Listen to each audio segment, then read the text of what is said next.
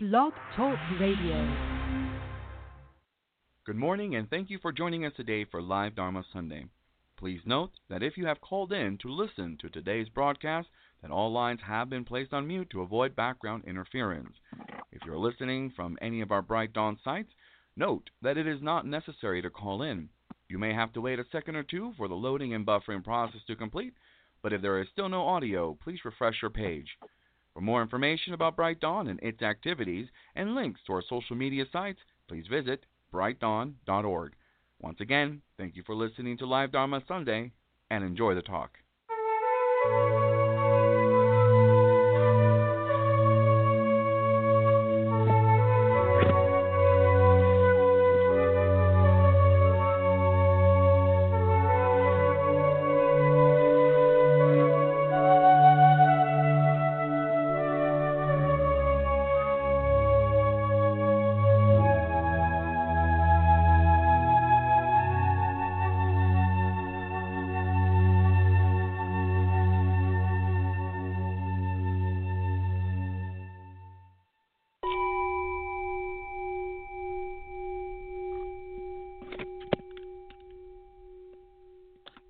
Good morning and welcome everyone to Live Dharma Sunday for April 14th, 2019.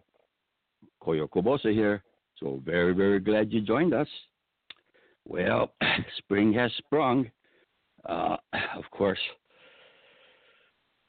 um, astronomical spring is the equinox is in March 21st, and uh, we're almost a month after that, but in a lot of places, uh, warm weather doesn't come until later. I mean, I, I know a lot of gardeners in uh, cold winter places. They don't plant their garden until beginning of May at the earliest. Um, so when it's really a nice day uh, in the springtime, we say, "Ah, spring has sprung." And I was thinking about um, things associated with spring, and uh, I thought about spring cleaning. Now, I don't know um, how that got started, okay, exactly as a spring ritual, okay, but it's a very common thing. So, well, springtime, you got to clean house, okay. Uh, so, well, sometimes in some cultures, I think they do cleaning at the end of the year, so that they'll start the new year off nice and clean and fresh. Okay, so it's not an automatic thing, all you know, uh, all over, but it's very common idea about spring cleaning. Okay, maybe because then you can get outside. Okay. Uh, and clean your garage or your, you know, clean up your yard. Okay. So that would go with the warmer weather. Maybe that's how it got started. Okay. Straightening things, straightening your yard out and so forth. Okay. As the weather warms up. And of course, we have this idea co opted by religions. There's the common phrase cleanliness is next to godliness. Okay. I don't know how that Buddhists might um, expressed the same idea. Uh, and there was a um, temple member, this is some years ago, but uh, he invited me to lunch and he wanted to uh, pass an idea by me.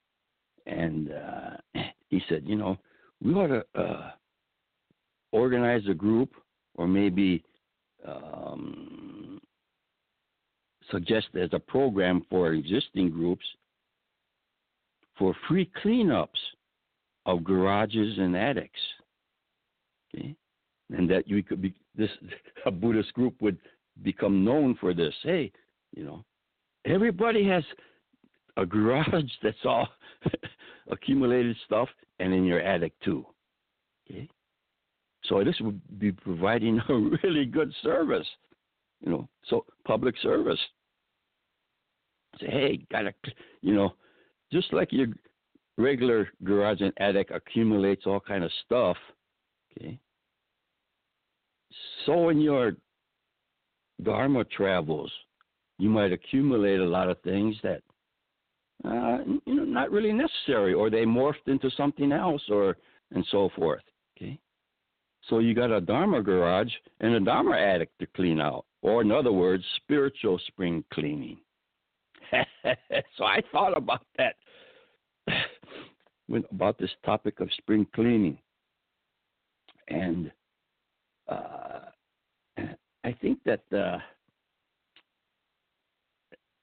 when we think about oh, straightening things up, cleanliness, uh, sorting out, you know, of course, Goodwill and Salvation Army is one part of this whole process. Okay, uh, if, you know, you could donate unwanted items or so-called white elephants.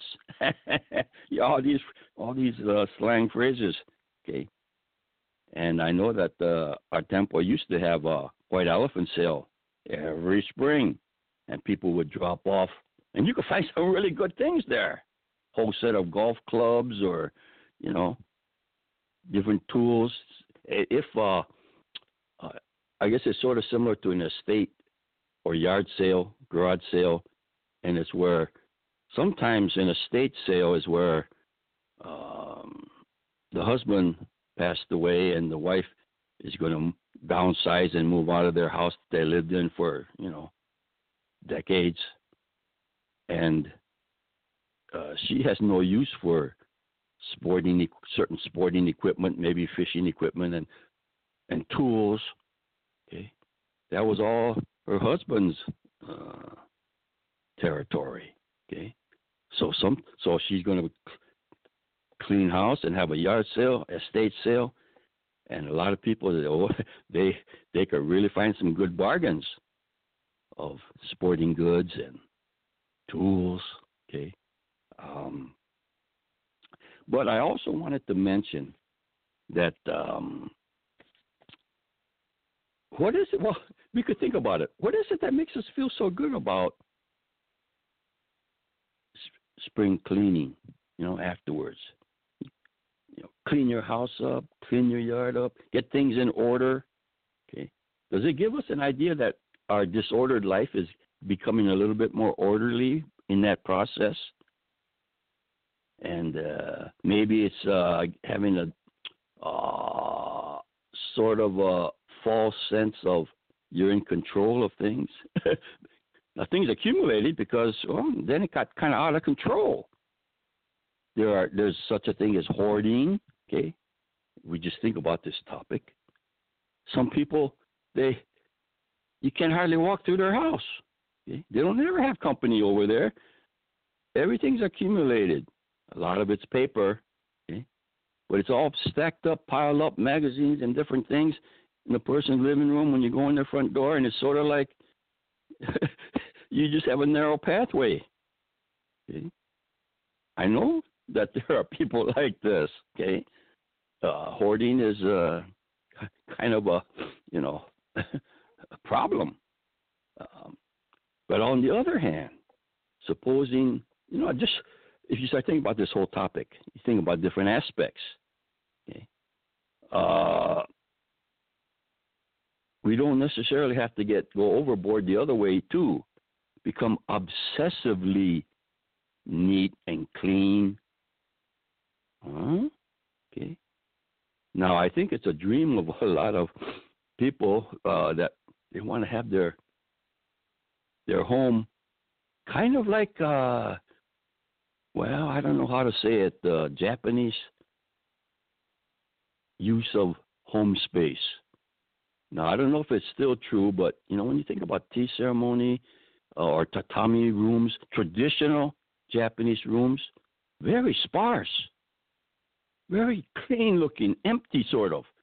Not a lot of furniture and a lot of personal effects around.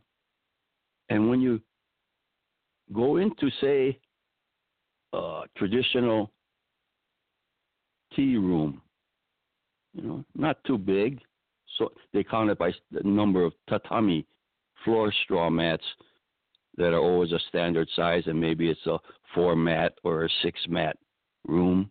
Okay, and shoji screens, and doors very streamlined. Okay. And I even know I remember my son when he was about ten years old, you know, he'd go to his grandma's in my mom's uh, tea room, and he and he and he wrote an essay about this, my grandma's tea room, and it was all about how it made him feel when he went into this room, the tranquility, the calmness. Okay, it's not all cluttered, and that means your mind's not all cluttered. Okay, distracted. Um, and he kind of described it, and it was such a nice essay, especially for a ten-year-old. And they they framed it and put it put it up on the hallway at my my folks' place.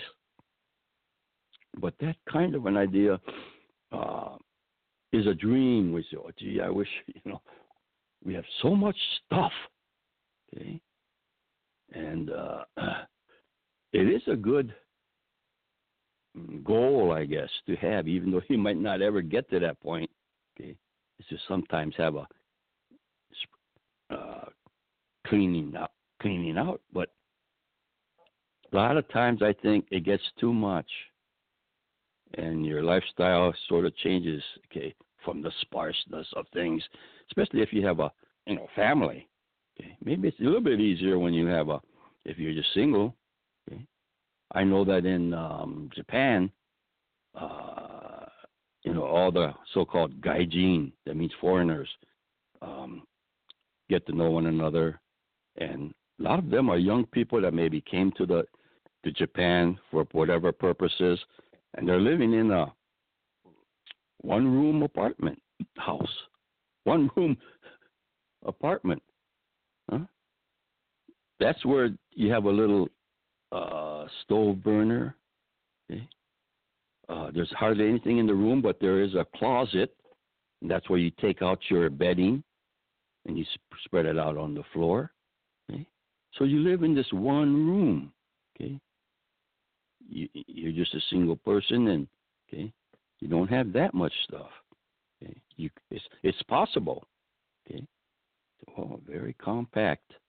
Okay, um, but I, it's so common, especially maybe. Oh, I don't. I won't say just guys, but say you're when you were young and a college student.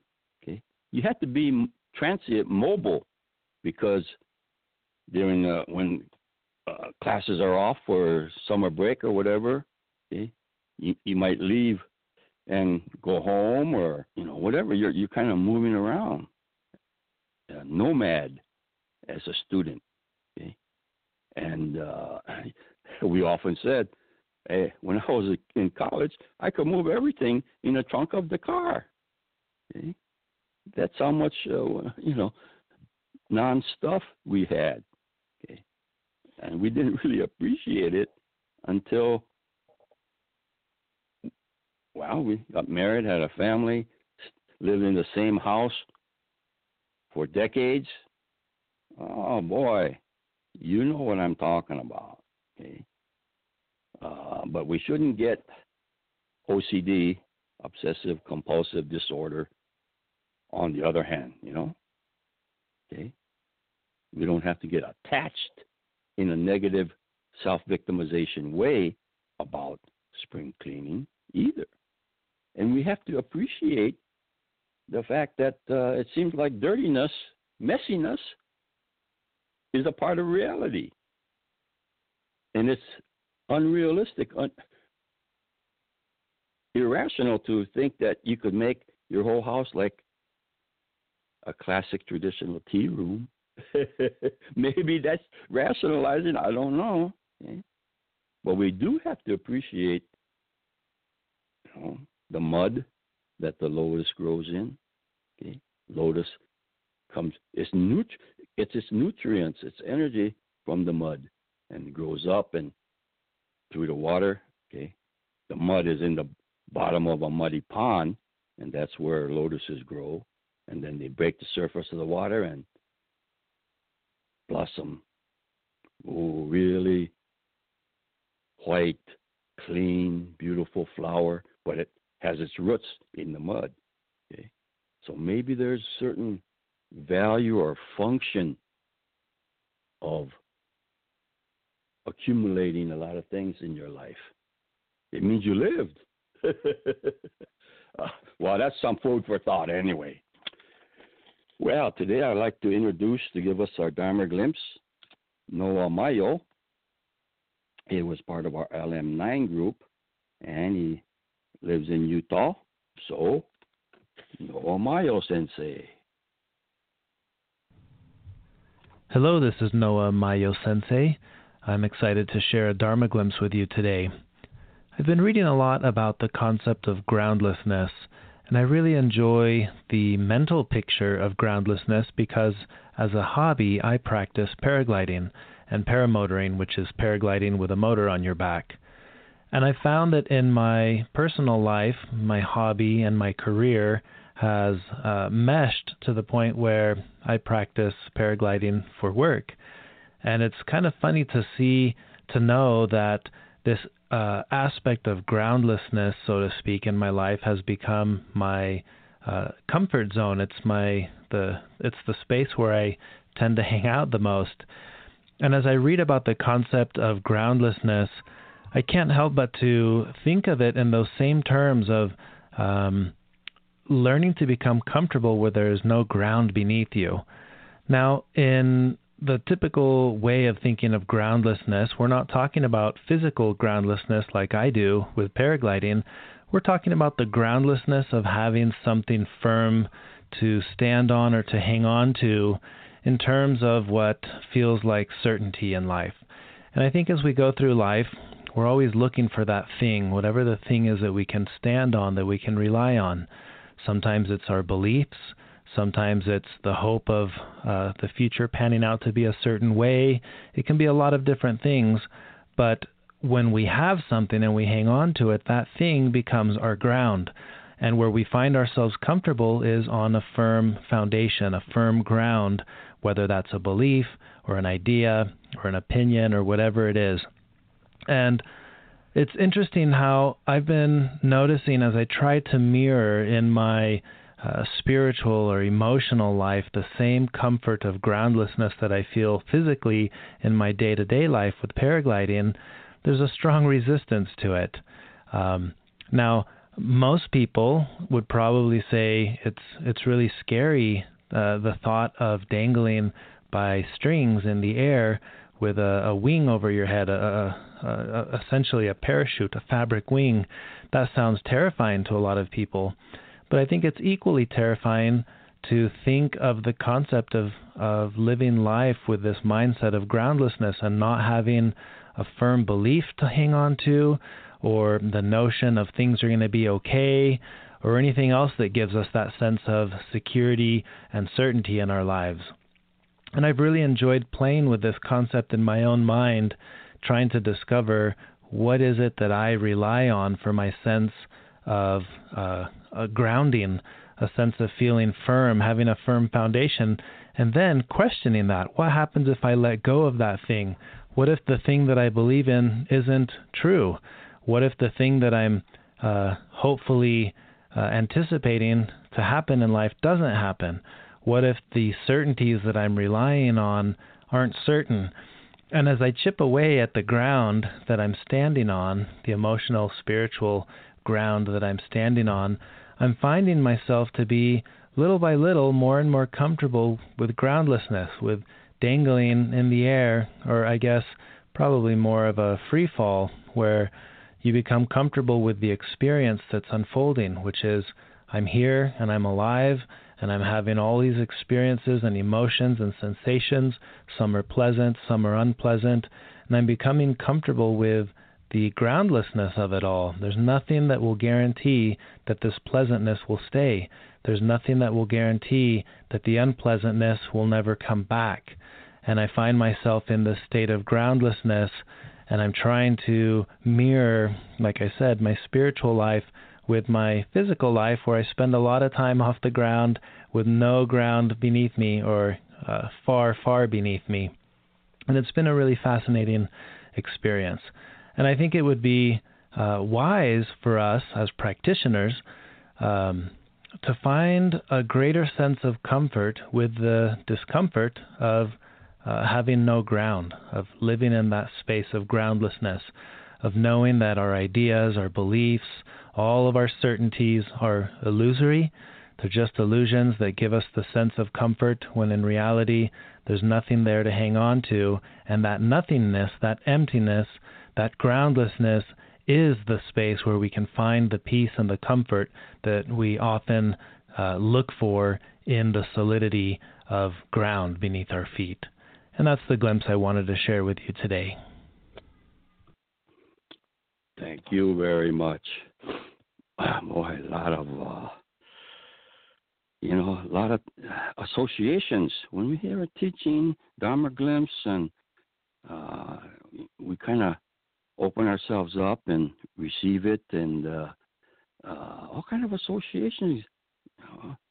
Uh, even his last comments about emptiness, we might not have thought about groundlessness as being related to sunyata, you know, which is the which is called the absolute emptiness or absolute nothingness. Um, this is a uniquely Eastern kind of philosophy, okay, when it's applied to philosophy of life, okay, um, uh, where in emptiness everything's possible because you're not stuck or atta- overly attached to dogma. Okay? How often, perhaps, if we don't think about it, okay, are we uh, victimizing ourselves in certain ways by over attachment? Um, we want a sense of control, we want a sense of safety, a centeredness, or whatever that, and we might become kind of dogmatic. Okay, in what works for us. And maybe you think, hey, there's a lot of upside and a lot of downside, a lot of trade offs. Okay? That's part of that gets woven into groundlessness. Um, I remember my father talked about, uh, he, uh, he just mentioned sometimes when we use the word, that, that uh, suffix N E S S, ness, you know, selflessness, groundlessness. Isn't that an interesting suffix? Okay, I haven't given it that much thought to to give it some flesh on that bones, but uh, that came to my mind. And also, what came to my mind was, um, uh, well, the whole topic of uh, attachment, non-attachment, okay, of uh, grounding oneself. Uh, how, how, do you live? I remember one teacher talked about uh, that his experience of life was like falling, He's falling. Okay, he doesn't have anything to hang on to. He has no ground to stand on firmly. The security of it. Uh, and then I remember another Dharma colleague. I said, "Well, what are you, what are you, uh, uh what are you working on?" Because he was a writer, author, and teacher, and so forth. And he said, "Oh, I'm going. I'm kind of. My next work is I'm kind of. I want to talk about the spiritual virtues of uh, Buddhist virtues of uncertainty and ambiguity." And you know, then then you know, then we, we it was just a passing thing, comment but that 15 seconds where he expressed that, I never forgot it. And I think there's a lot of implication. I mean, he could write maybe a whole book on that topic. Okay? Buddha's virtues of uncertainty and ambiguity. Huh? Uh, think about that. Okay? Uh, what's the upside of those things? As a virtue, okay? And of course, maybe the over attachment to their opposites. Okay? Um, when we think about causes and effects, karma, okay, uh, it is. It is what it is. Okay, there's no opinions or value judgments or preferences in that whole process unless we put it in. But when we think about natural laws, we think about nature. Okay, we're always trying to discover the laws of nature, um, to predict it, to control it, uh, and a lot of times that's not possible. Okay, not because things are in chaos, and not because there's no cause and effects, but it just might be where the situation and context is such that it's practically impossible to have that kind of certainty or control or prediction that one would like from the human perspective. Okay? I mean, if there are two oranges in front of you and you say, Well, I want to eat the ripest one, and you squeeze them both, they feel, they smell the same, they feel the same. You say, Well, hey, how can't uh, it be shown that one is a little bit riper than the other, and now I'm going to eat that one. Well, you see, it might be very hard, if not impossible, to make that kind of determination without cutting it open and doing some chemical tests and everything. But then, you know, practically, who would want to do that? Okay? But you don't feel that there's something supernatural or su- superstitious about fruit ripening. Okay? It does have its laws, but that doesn't mean that we can control those laws and make predictions and so forth. Uh, and then I remember a fellow Buddhist once said, uh, in terms of business, success, executives, gee, would a Buddhist, is a Buddhist handicapped if he's the executive CEO or something because of he doesn't have an agenda and he can see all kinds of factors, all kinds of alternatives, all kinds of different contexts. Okay, and uh, he doesn't put his own will in terms of leadership and making decisions. Okay, you make a decision, black and white, right and wrong, win and lose. That's a lot of people's philosophy in life. Okay, what is what is the role of uncertainty, ambiguity? Okay, and you still have to live life. well, that's all for today's broadcast. Till next time, keep going, and you have a wonderful day.